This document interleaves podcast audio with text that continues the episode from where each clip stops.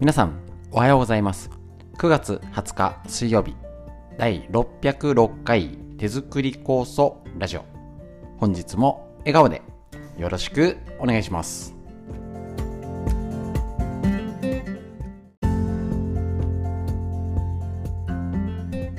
こちら手作り酵素ラジオは埼玉県本庄市にあります芦沢治療院よりお届けいたします。私の母親が手作り酵素を始めて35年以上経ちまして北海道帯広市にあります十勝金星社河村文夫先生に長年ご指導をいただいておりまして、えっと、家族で酵素を飲み治療院ということで勉強会酵素会仕込み会やっております。でこちらなんですけれども、えーと、コロナ禍でスタートしたラジオ耳から学べるということで大変好評いただいておりまして、えーと、家族でね聞いていただいたりとかね、えーと耳えー、と作業をしながら家事をしながら聞けるのでとってもね、あのー、日々聞きやすいということで好評いただいております。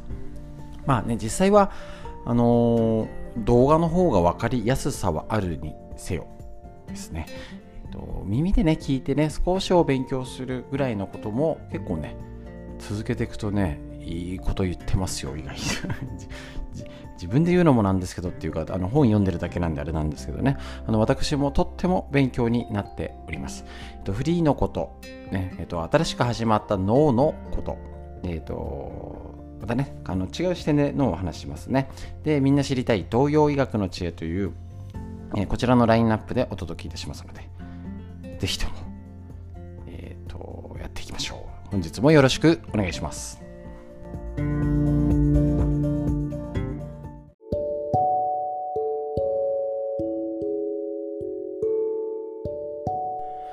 はい、ということでですね、えっ、ー、と、フリーのお話からお伝えしていきますけど、なんかね、暑くて今日朝ちょっとね、庭のことやろうとしたらね、途中でやばいと思ってやめました これは危険だっていうね。本当に外でね、こんな暑い中、ライフラインを守っていただいたりとかね、仕事を工事してる方、いくらあの日々、いきなりね、暑い場所行ったら無理ですけど、慣れてるとはいえ大変なお仕事してるなということで、本当にありがとうございます。で、えっ、ー、と、一応暑さも緩んでくると言ってはいるものの本当かよと いう感じになるんですけれどもね天気がどうなるんだか一応予報では週末にかけて少し温度は下がる予報です。一応、えーとね、あの予報だってしっかり、えっとしたね根拠があった予報だと思うんですけどある意味疑って ぜななりっこないみたいなね。あるあわざとですよ。なりっこない。きっと暑いに違いないみたいな。あのなんかもうああやっと気持ちよく過ごせるって言ってて暑くなった時のがっかり感の方がちょっとしんどいんでもうね。なのでまだ暑いと。で週末下がってもまた上がるみたいなこと言ってますもんね。なんおかしいです。なのでちょっとですねえっ、ー、とこちら。もうね、本の紹介ばっかりになっちゃってあれなんですけど、やっぱね、今大事なこと、えっと、手作り酵素、もちろんしっかり飲みましょう。で、えっと、これだけおかしいと、えっと、体の免疫、血流とかいろんなことが、えっと、うまくいかないから、手作り酵素も効きづらい体に、まあ、なってるよねって思って動いた方が無難かもしれません。えっと、そのヒントになるべく、これ、いつの2015年なので、8年前の本かな？こちら、えっ、ー、と、多分すいません、もしかして、あのー、あいいな、その本って思っても売ってないかもしれません。牧野出版ムックよりですね、えっ、ー、と、こちら、アボアボトール先生が監修した免疫を免疫を高めると病気は勝手に治る2015年版。アボトール先生の監修ということであるんですけれどね、えっ、と、こちら自律神経、免疫力を高めると、高血圧、糖尿病、アトピー、パーキンソン、がん、耳鳴り、めまい、老眼、非分症、緑内障、白内障、ドライアイ、涙目、腰痛、脊柱管狭窄症、しびれ、繊維筋痛症、うつ、パニック障害頻尿白髪リウマチ喘息冷え性不眠便秘ダイエットに、えーと、いいよと。薬は減らせるやめれるというねことでアボトール先生のこのねご存命の時の本ですね。こちら。ちょっとね本当にやばいですこの気温の。どう体何がやばいってどう体に出るか分かんないんですよ。ね、あの明らかにいつもと違う体調熱中症みたいになればいい方かもしれません。もっと違う変な病気だったり変な腰の痛み方とかね。なんか皮膚症状とかいろいろ出てきたらお医者さんだと原因はわからない。なってしまいますので確認しましょう。人はなぜ病気になるのか？病気はなぜ治るのか？これ青葉先生の文ですね。私は長年疑問を抱いていてちょっとずつ割愛するけど免疫の仕組みの解明がテーマと。その答えの一つとしてキーワードは自律神経と体温であるやっぱりそうなんですよね。私たちの体は自律神経によって絶妙にコントロールされています。その自律神経の働きは免疫の主体である白血球と連動しています。そのため自律神経のバランスを整えることは免疫力を正常化すること。つまり病気を治すことにつながるのです。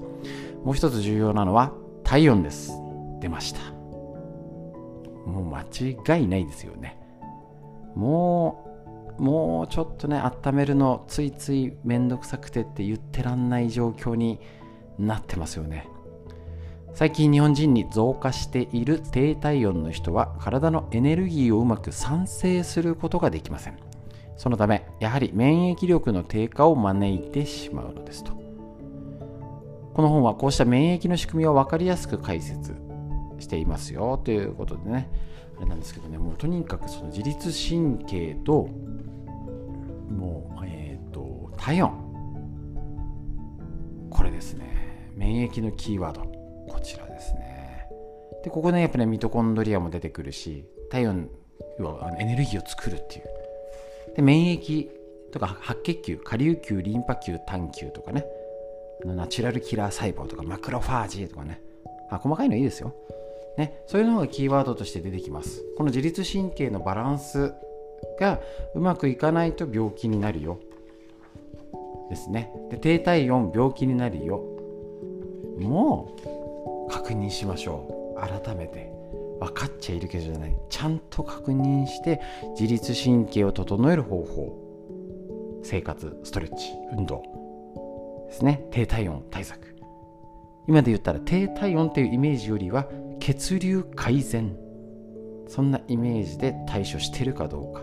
逆にこれをしてないと酵素も働きづらいよねっていうことになります。是非やってみましょう。気をつけて。一緒に勉強していきましょう。免疫のこと。フリーのお話ですけどちょっと免疫のお話をしながら進めていきます。本日は以上です。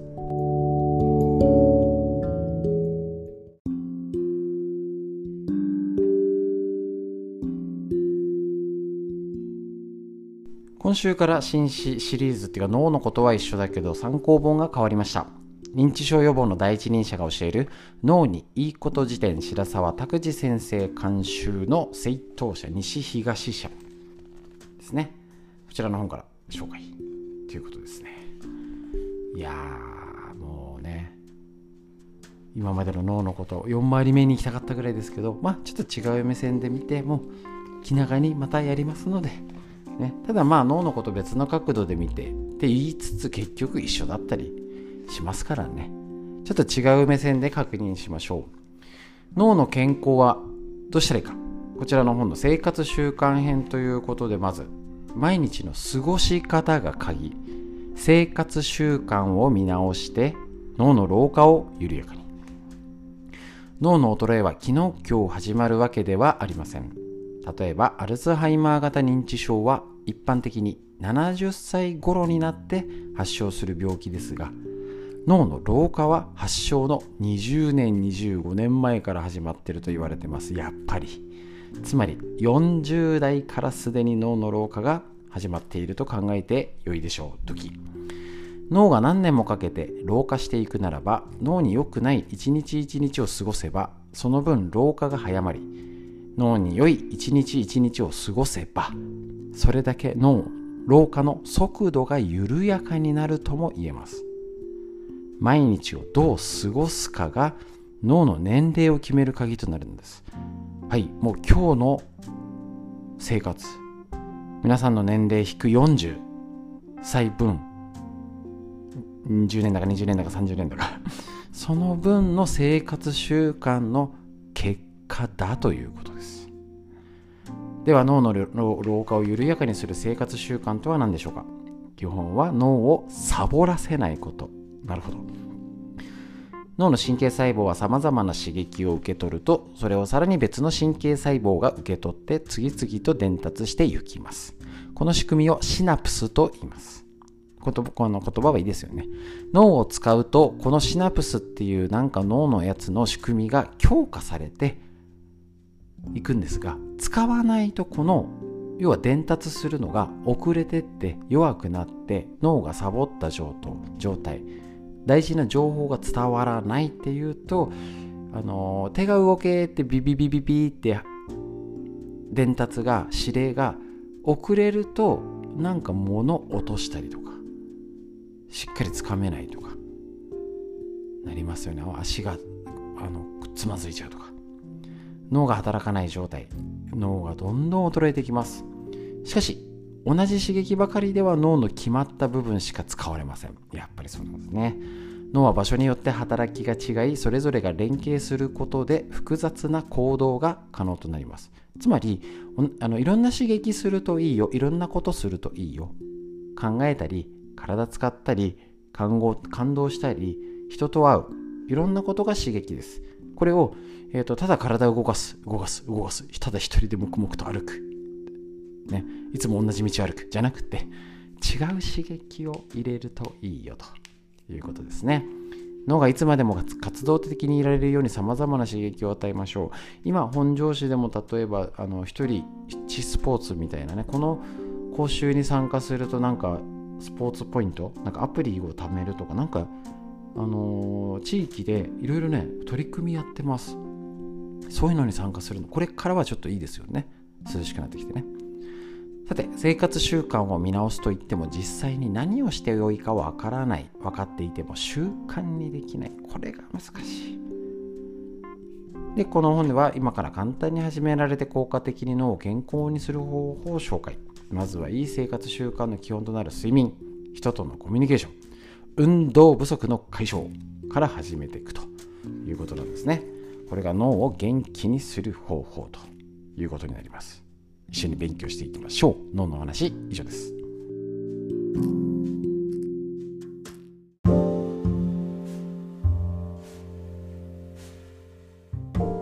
続いてみんな知りたい東洋医学の知恵。祈り薬品漢方堂の毎日漢方。体と心をいたわる365のコツ。桜井大輔先生の夏目社よりこちら9月20日のページで勉強勉強していきましょう。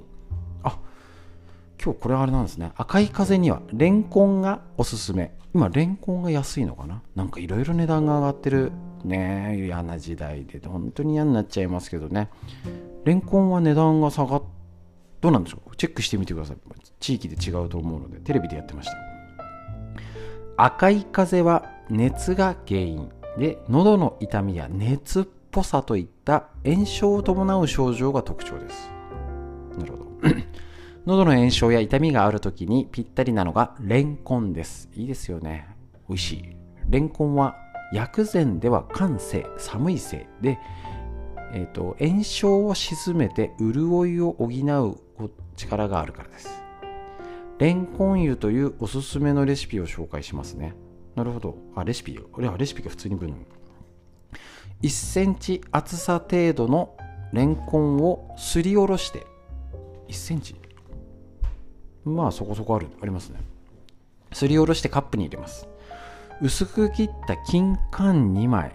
金柑はそんなすぐないぞ。はい、氷砂糖1個を加え湯を注いでかき混ぜましょう。酵素もありですよねこれね。単品の酵素もうまそうだ。これで1人分です。お湯を注いでかき混ぜるだけだそうです。金柑がなければ乾燥したみかんまたはみかんの皮でもいいでしょう。みかんの方がありますよね。うんうんうん。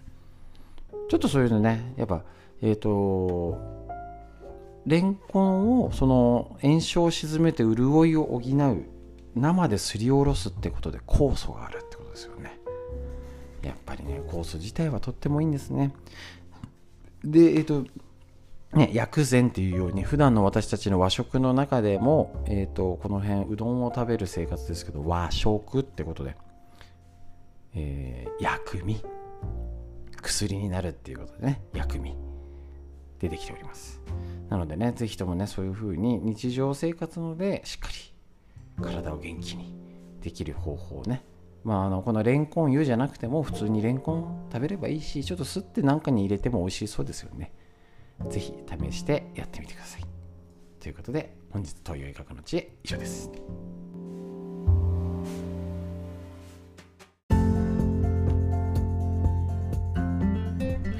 はい、ということで、いかがでしたでしょうか？ということでですね、えっ、と、またね、暑い時期が本当に嫌になっちゃいますけどね、あのー、チャンスだと思って、あなかなか温めるの今までやってこなかったな。酵素もいろいろ使ってなかったな。って方。あ逆にちょっと今頑張り時。チャンスと思ってね。ぜひやりましょう。ねもういつもやってる方自信を持つチャンスです。ぜひねあの、さらに活用したりとかね。あえ、ー、とどうやって違うやり方やってみようかなって余裕を持っていろいろできますのでぜひやってみてください。ということで、え、ー、と本日も、えーと最後の深呼吸です。しっかり息吸って吐いてしっかり息吸って吐いて素敵な一日が始まりました。皆さんにとってより良い一日になりますように。本日も最後までお聴きくださいましてありがとうございました。